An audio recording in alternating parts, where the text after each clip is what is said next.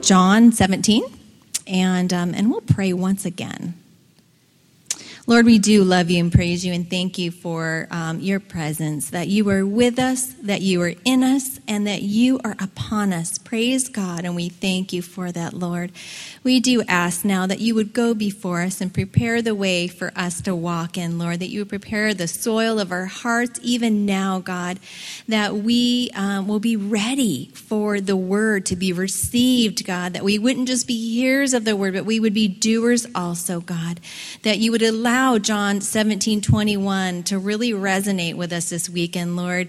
Uh, our desires that we would be one with you. And whatever it takes in our lives, God, we want you to accomplish that, Lord. So we now give you free reign and we ask that you would speak to us in Jesus' name. Amen. So, uh, about uh, a year ago almost, last May, I was reading one of my favorite devotionals, which is My Utmost for His Highest. Did you, any of you have that devotional? I love it. I love Oswald Chambers, and then um, I have some others that I really love too. But that's one of my go-to devotionals.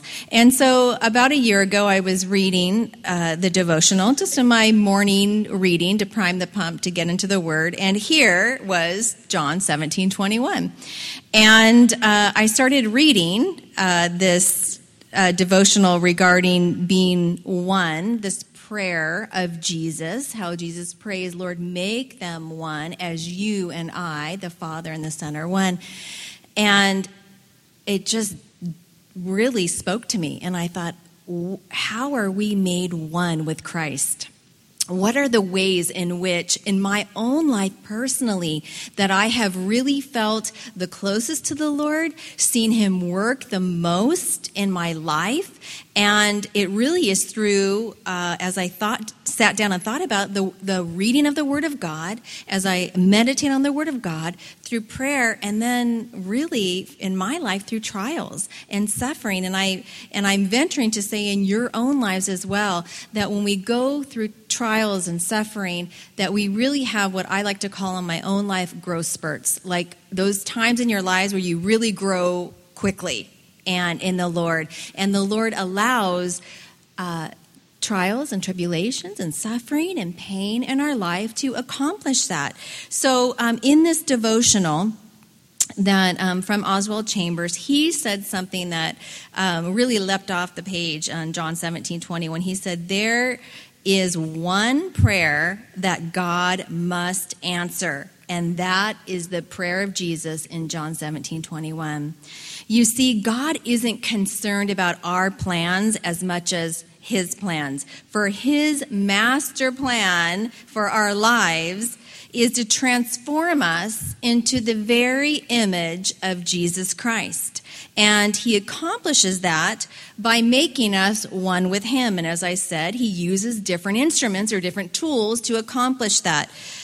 When we honestly pray, Lord, your will be done, has anybody ever prayed that? Yes. Guess what? He takes us up on that offer.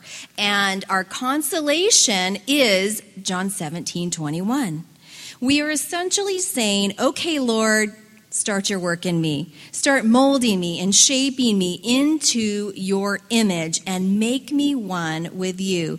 As we look at the context of John 17 21, this prayer of Jesus, we see that his prayer is not only for us, but it's for himself and for his disciples that they too would be one with him. And the reason why he prays that the church be unified, that his disciples be unified, is because we have the world that's watching us, right?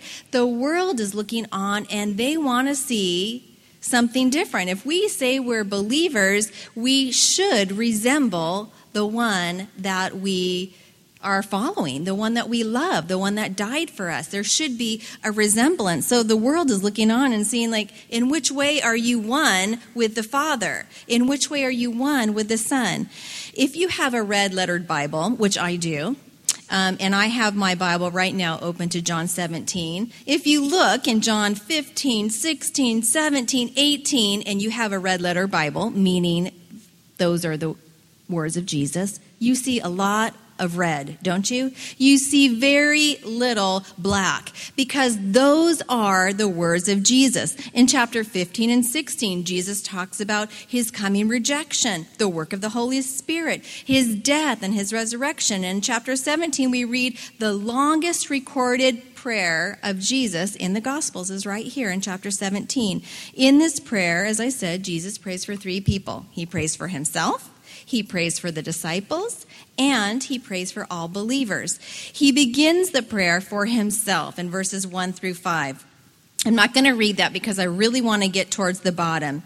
But in verses 6 through 19, Jesus prays specifically for his disciples. And I'd like you to follow along with me in verse 6. I'll read it and you can just follow along. He says, I have manifested your name to the men whom you have given me out of the world. They were yours. You gave them to me and have kept your word. Now they have known that all things which you have given me are from you. For I have given to them the words which you have given me, and they have received them, and have known surely that I came forth from you, and they have believed that you sent me.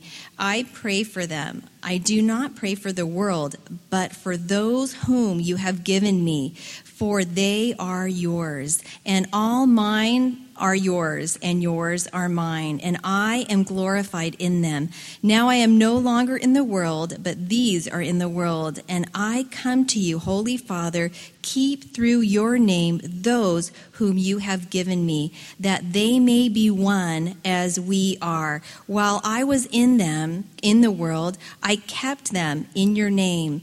Those whom you gave me, I have kept and none of them is lost except the son of perdition, that the scripture might be fulfilled. But now I come to you, and these things I speak in the world, that they may have my joy fulfilled in them.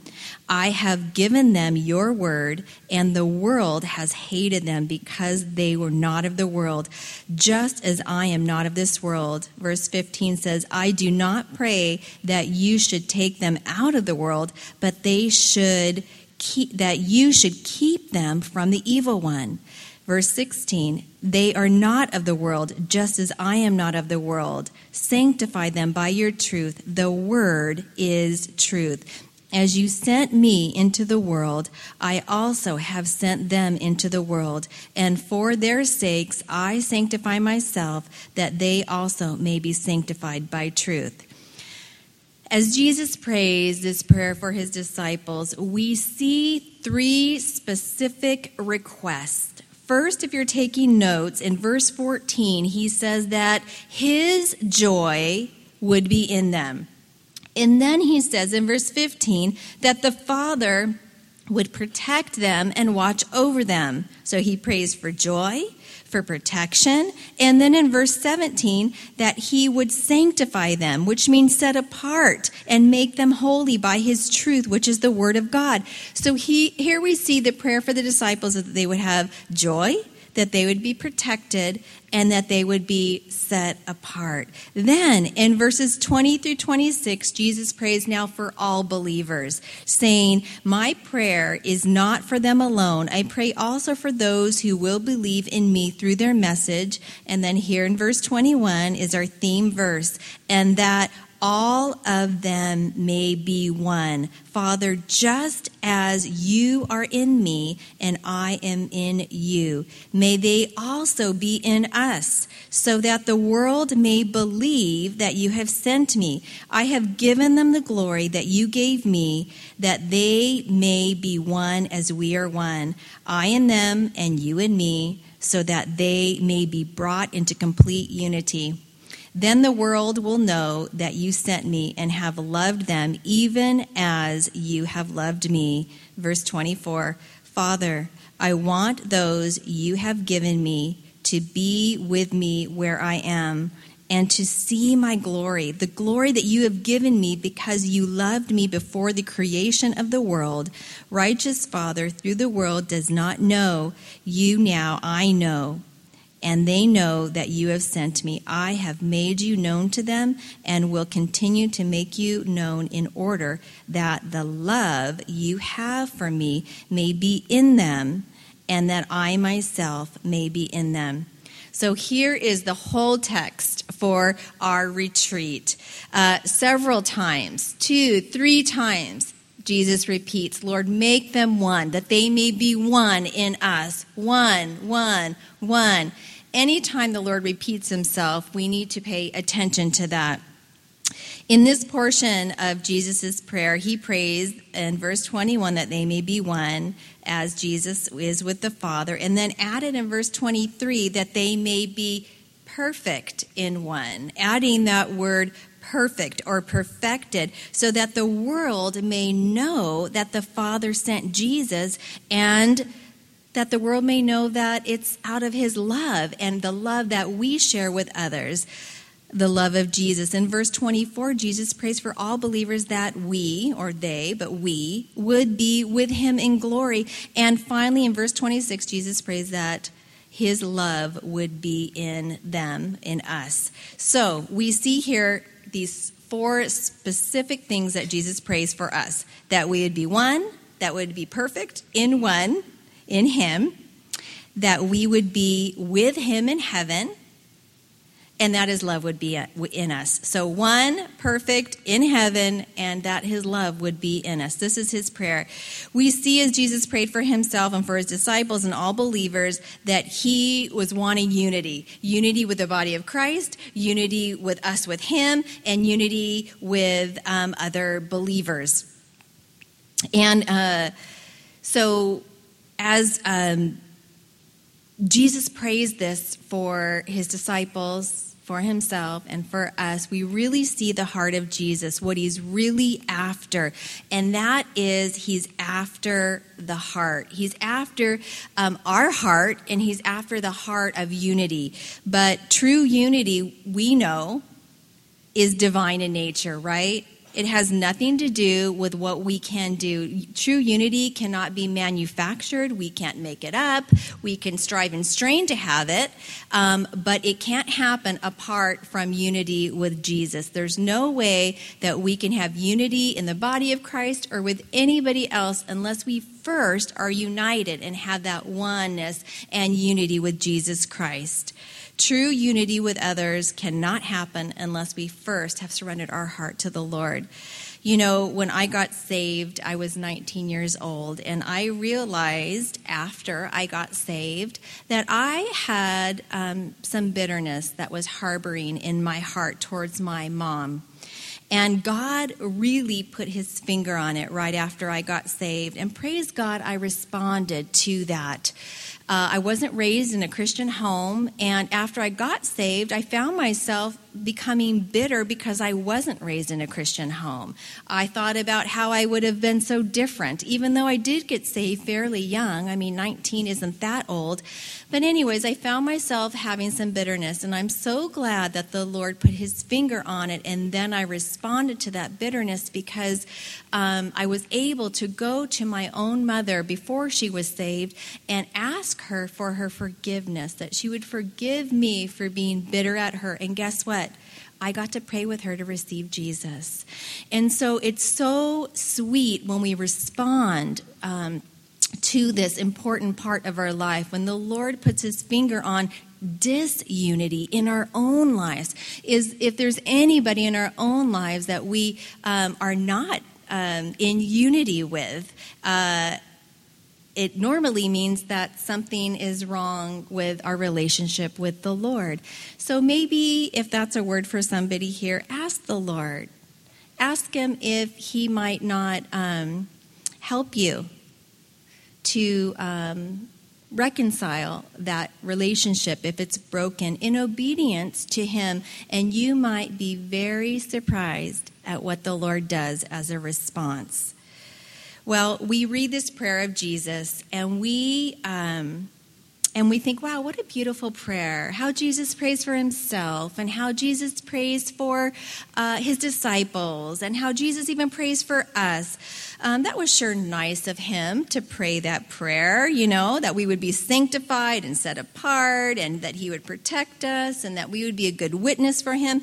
But what we fail to remember is that the way to oneness with Christ is the way of the cross.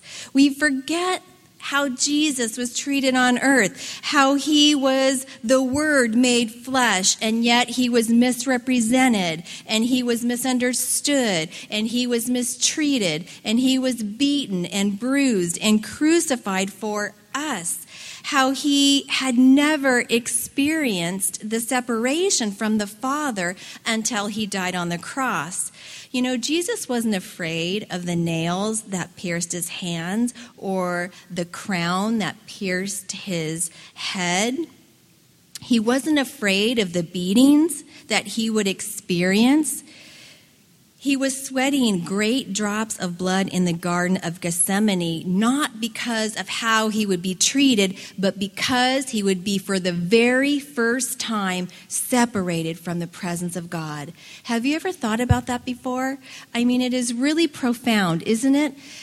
When we go into the presence of God, when we die, we are for the first time in the presence of God.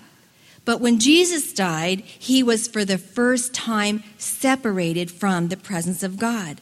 And that is what the turmoil and the, um, the sweating, the great drops of blood was because he was for the first time going to be separated from his heavenly Father. Ladies, becoming one with the Father and Son means experiencing everything that Jesus experienced.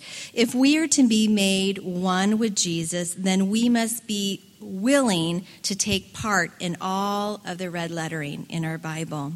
The rejection, the working of the Holy Spirit, the pain, the sorrow, the suffering, the death, the loneliness, the trials, the tribulations being made one with the Father and Son means walking where Jesus walked, feeling what he felt, seeing what he saw. It means being united to him on every level the good, the bad, the difficult, the painful, because when we accept this free gift of salvation, the process begins the process of sanctification, the process that He prayed for us of being set apart, of being sanctified. That process, it begins when we say, I do, or I will, or yes, I want you to be my Lord and Savior. As we become more like Him, we're becoming one with the Father, the Son, and the Spirit. We are part of this team, and we know that there is no I in team, is there? Jesus will do whatever is necessary to rid our lives of what I call the I syndrome, right? It's me, it's my, it's I, it's mine, it's I. Jesus will do whatever is necessary to rid us of that. He will allow us to strive and to strain and even to suffer at times that we may go from me to we to he, where it's all about him. This process, we know, took the Apostle Paul like some 40 years, right? He went from me to we to he.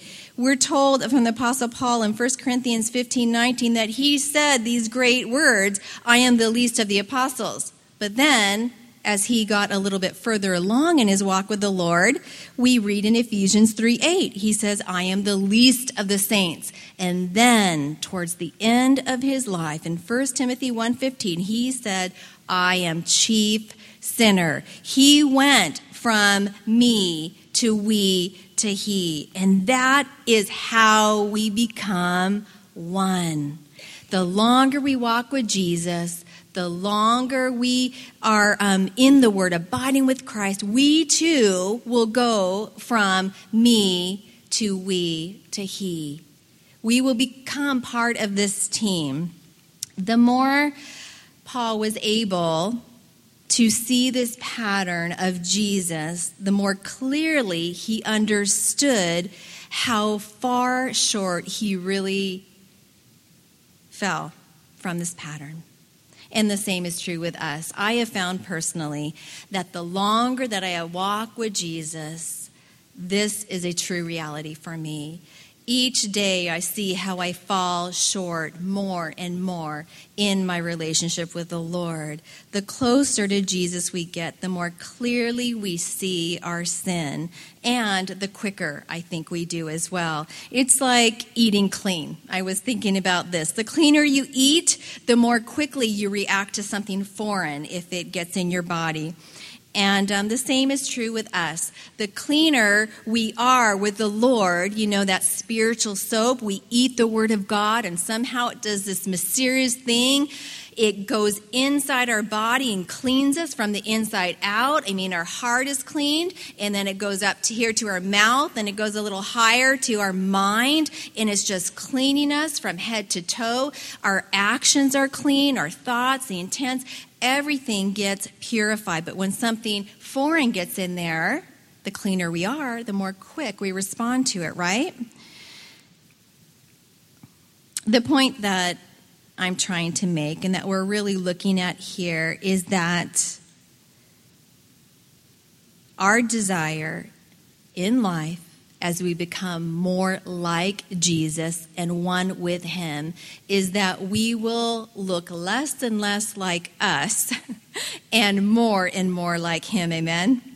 We want to look into the mirror every day and see Him and not see us. We want to see us dimly, but our desire is to see Him more clearly. And this weekend, we want to share with you, ladies, some tools, as I shared with you earlier, some instruments that the Lord uses to make this possible in our own lives, to make us really one with Him. We'll see how He uses the Word of God to mold us into His image, how He uses prayer to draw us into communion with Him him and how he, he uses trials, yes, he does, and tribulations and times of suffering and pain to draw at our dependence and faith in him. It's like he is allowing our roots to go down and the trials send them out. They send them out wide so that when the storms come, we won't be moved. We won't be easily uprooted. It's all part of the process, ladies. To be one in this sense means to be joined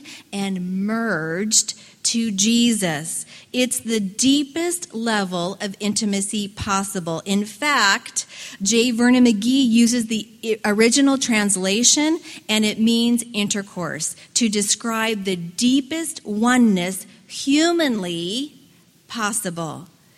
We each have been given and created this desire for intimacy. Being intimate,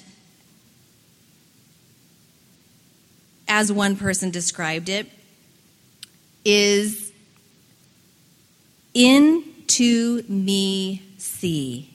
Into me see. Think about that for a minute. It's blending our hearts with another so we can see into who they really are, and they, in turn, can see into who we really are. Sharing an intimate relationship in this way is more, of course, we know, than merging bodies together. As we share intimacy in Christ with Jesus, we are merging our hearts, our minds, our wills with His. It's merging all of us with all of Him. When Jesus prayed this prayer in John 17 21, he was not after our minds. He wasn't even after our wills. He was after our hearts because he knew if he could get our heart, then eventually he could get the rest of us. Amen? When we sit alone each day and we read our Bibles, we call that what? We call that daily devotions, don't we? That's normally what we call it devotions. How appropriately named devotions. We show our devotions, our love, and our loyalty and our enthusiasm towards the Lord when we sit. That's what the word devotion means love, loyalty, and enthusiasm towards somebody or something when we have our daily time with the Lord, our daily devotion, we're in, in a sense saying, I love you, Lord, and I'm and I'm showing you my love towards you by getting to know you more, by becoming one with you, by merging with you in that sense. Jesus is our way to oneness to the Father because true intimacy with God and the Father comes through Jesus alone. Since intimacy means into me see, how can anyone see into me unless I open myself up?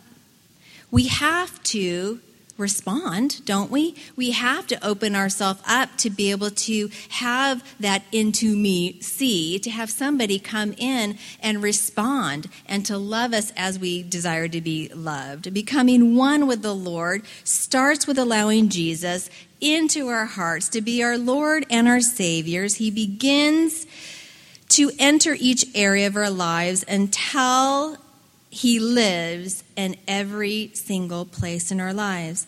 You know, some of you may have read that little booklet. I did when I first got saved. Someone gave me that little booklet. It's called Christ's Heart, My Home. It's the sweetest little booklet, and I remember it because um, it's powerful and it shares about how our lives are like a home and how we are to let Jesus into every single room in our home. How many of you read that little booklet? Okay, some of you have. Um, I'll get the author and we'll um, we'll announce it to you, gal. So maybe they have them in the bookstore here. But it's such a great little booklet to have and to share, especially with new believers but even with those who aren't new believers, because what it uh, essentially shares is that uh, there are certain parts of our life that we just don't let the Lord into, right? I mean, we just say, no, you can come this far, but mm, I think I'm going to keep this particular room under lock and key.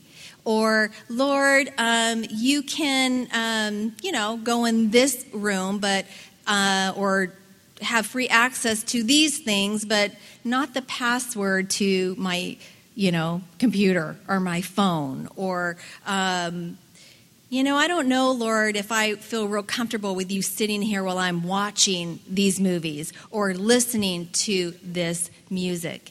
You know, I think we need to really think about that. And a great rule of thumb is if you're sitting and watching something or listening to something, how would you feel if Jesus was right there with you? Well, he is. He is right there with us. But we don't often remember that He's there with us, and we take Him everywhere with us. We take Him to the movie theater with us, we take Him wherever we go, and He's there. And I think we need to um, be mindful of really allowing the Lord to have the keys to every room in our heart, all those areas uh, that we really, even the closets, you know, we say there's skeletons in the closets. Well, the Lord um, desires to go in there and clean those rooms up as well. Only He can do that, though.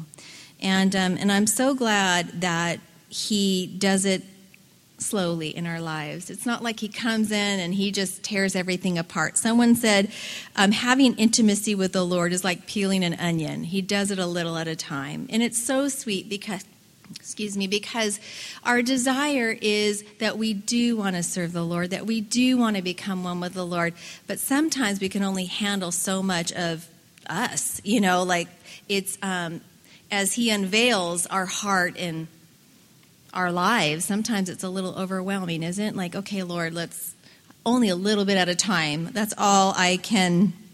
That's all I can take, right? Um, but you know, I was thinking that um, true intimacy with the creator of the universe takes time. It really does. And I believe that the more time you put in, the quicker you're going to be changed and become one with Him. Uh, I have discovered that the greatest decision, the most life changing decision of my life has been asking Jesus to be my Lord and Savior, surrendering my heart, and then I surrendered my will to Him, which often follows. And that has been the best decision, the most life changing decision of my life. And I'm venturing to say that it is of yours as well. There's nothing that compares to that. I mean, this is eternity, right? It's like heaven or hell. Nothing can compare to this decision. Um, I, I put having a baby up there really high. That's like my next in line because I don't think anything changed me more than salvation than having a child. Uh, because I realized that I would never give one of my kids up for anybody. And when we have a child, we realize that it's, we come face to face with what Jesus Christ, with what the, the Heavenly Father did with His Son, and it becomes such a reality. And um, and praise God that we're women because we get to, I believe, experience the sweet intimacy in a way that men don't.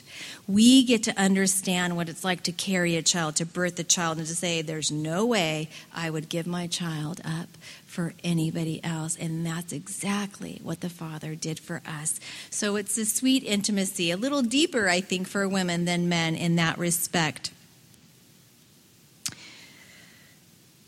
As I said before, the Lord will often use different sorts of tools and instruments to accomplish His work and will in our lives. Remember that His ultimate goal is to make us like Him. That's his ultimate goal. goal. To do this, he will use lots of different things that we're going to discuss this weekend. Like I said, the Word of God, prayer, trials and tribulations. And I have to say, as I said before, that uh, it is through the trials and tribulations that I have really grown the most in my walk with the Lord. Oftentimes, we don't recognize Jesus in the midst of our storms, do we? It sometimes it takes us to get out of them, and then we look back and go, oh, "Okay, I could see you in them." Uh, sometimes we overlook Jesus because we're so overwhelmed in this storm. But even the disciples did this, right? Jesus sent them out into a storm twice, uh, knowing that He would rescue them from their storm. But uh, they didn't know that. So he let them go out there and strive and strain and struggle for a while. And then, thinking that they were going to die, he came to them walking on the sea, and we're told that they didn't even recognize him. They thought that he was a ghost, and that is until Peter got out of the boat and we know walked on water for a moment, momentary, and before he sunk. But I wondered as I read that story again how many times are we in the midst of the storm and Jesus comes to us and we don't recognize him because we're so overwhelmed with the trial, so overwhelmed with the storm. And then the second time, when Jesus allowed his disciples to be in the middle of the storm. This time he was on the boat with them, and they said to him, Lord, don't you even care? Don't you even care? How dramatic we can be when we're in the middle of a storm, right? We lose all sense, all trust, all faith. The fear grips us and takes over. We don't recognize the Lord when He's there. When then, when He is there, we say, Why don't you care? Why don't you do something, Lord? As with the disciples, we too are learning how to trust the Lord. We're becoming one with Him through our trials and our pain and our suffering. We must remember that we are sent into the storms for a reason. There is always purpose in our pain. His purpose is to get us to depend on Him and His power and not our own. It's when we relinquish our power that he then what takes control. Oswald Chambers said, "If we can stay in the middle of the storm and remain calm and unperplexed, that is the end of the purpose of God." What we call the process, he calls the end. He's not working toward a particular finish in our life. His end, ladies, is the process. That we can see him walking on the waves in the storm with no shore in sight, no success, no goal, just the absolute certainty that it will be all right because we can see him walking on the sea of our storm. To be one with the Father, ladies, means that we're okay with whatever process the Lord chooses to use in our life. For it's in the process and not the end that the Father is glorified. God's training, ladies, is for now. His purpose is for this very minute. His end is to enable us to see that He can walk on the chaos of my life right now. Do you believe that tonight? That He's here with us? That He's in your storm?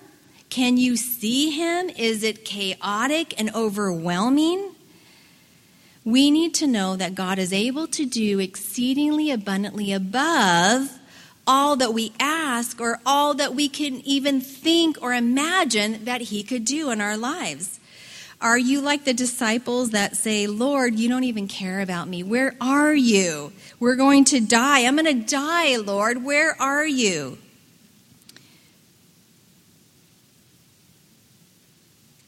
We can't always see the Lord working in our lives. It's not always about what we feel, what we see. It's all about trusting Him. See, that's where he's drawing out our dependence because faith is the substance of things hoped for and the evidence of things seen. All right, somebody caught that over here. It's the evidence of things unseen. You cannot see faith, ladies. You have to trust without sight. And we so want to see, don't we? We want to see Him. We want to feel Him. And that is not reality. There are times where we can very um, almost tangibly feel the Lord and see the Lord. But then there are times where He lets us struggle and strain and try to do things ourselves to really realize that we cannot do it ourselves, all so that we will trust Him, drawing out our dependence upon Him, making us one with Him. We don't always get to see what the Lord is doing, for often He's working behind the scenes. He's preparing things, He's preparing us, He's getting us ready for what's ahead. You know, I love the story of David and Joseph. I could just read them for days. Both went through radical trials, both were prepared for great things in their lives, but both had to wait for it to come to pass. David, anointed to be king at about 10 years old and then having to wait for 20 years for it to come to pass. During that 20 year time, what did he do? He ran for his life. He killed a lion and a bear and a giant also. And he would be running and uh, afraid. He'd be hunted by a madman. Um, I wonder if he ever thought, does the Lord care about me? Lord, where are you? I don't see you in this situation, in this circumstance. What about Joseph? Do you think he ever wondered where the Lord was when his brothers threw him into a pit and then decided to make a profit off of him and sold him into slavery for him then to be sold into the house of Potiphar and then to be uh, stalked for 11 years by Potiphar's wife and then to be wrongfully accused of something that he didn't do and then to be put in prison for two years?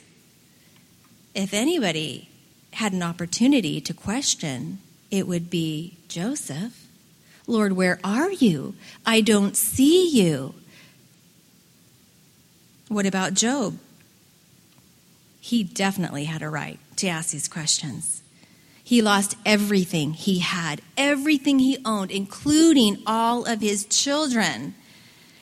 Then to be struck with painful boils all over his body and to have these terrible friends and this awful wife who was telling him to curse God and die. Yet, despite the pain and the loss and the suffering, guess what? Job never blamed God. He never cursed God. He never turned from God. He trusted God, even though he could not see him.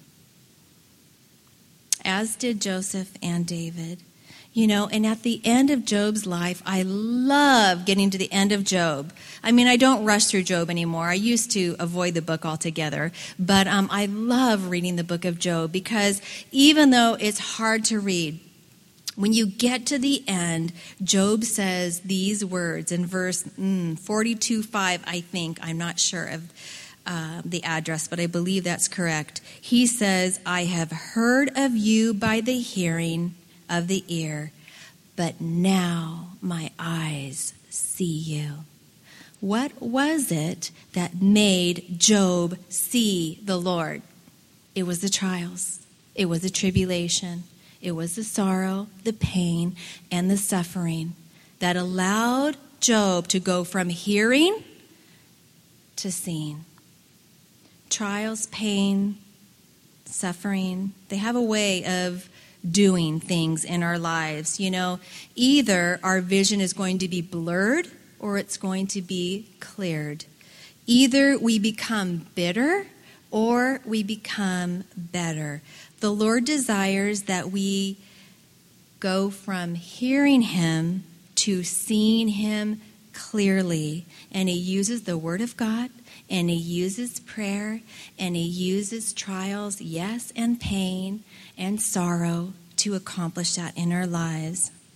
The prayer of Jesus in John 17 21 is what I like to think of the ultimate goal in our lives as believers becoming one with the Father and the Son. We see that his prayer is not only for us to be one with him, but one as a church, unity as a body of believers, and the purpose for that is so that the world will see him in us. We are to be the ones, ladies, that first become one with Him, that then can present Him, His love, to the world. Is it easy? No. Is it necessary? Yes. May the Lord give us, ladies, the strength that we need to seek Him diligently in the Word, to be prayer warriors and yes, even to go through trials that we now, maybe even some of us, are suffering, that we may go from hearing Him to seeing Him. Amen? Let's pray. Lord, we do love you and thank you for this sweet word, Lord, from you in the Word of God. Lord, we know that it's hard. This Christian life is not uh, easy, Lord. But when we said, I do to you, and became the bridegroom, or the bride, excuse me, of the bridegroom, we signed up for this life of becoming more and more like you, becoming one with you, God.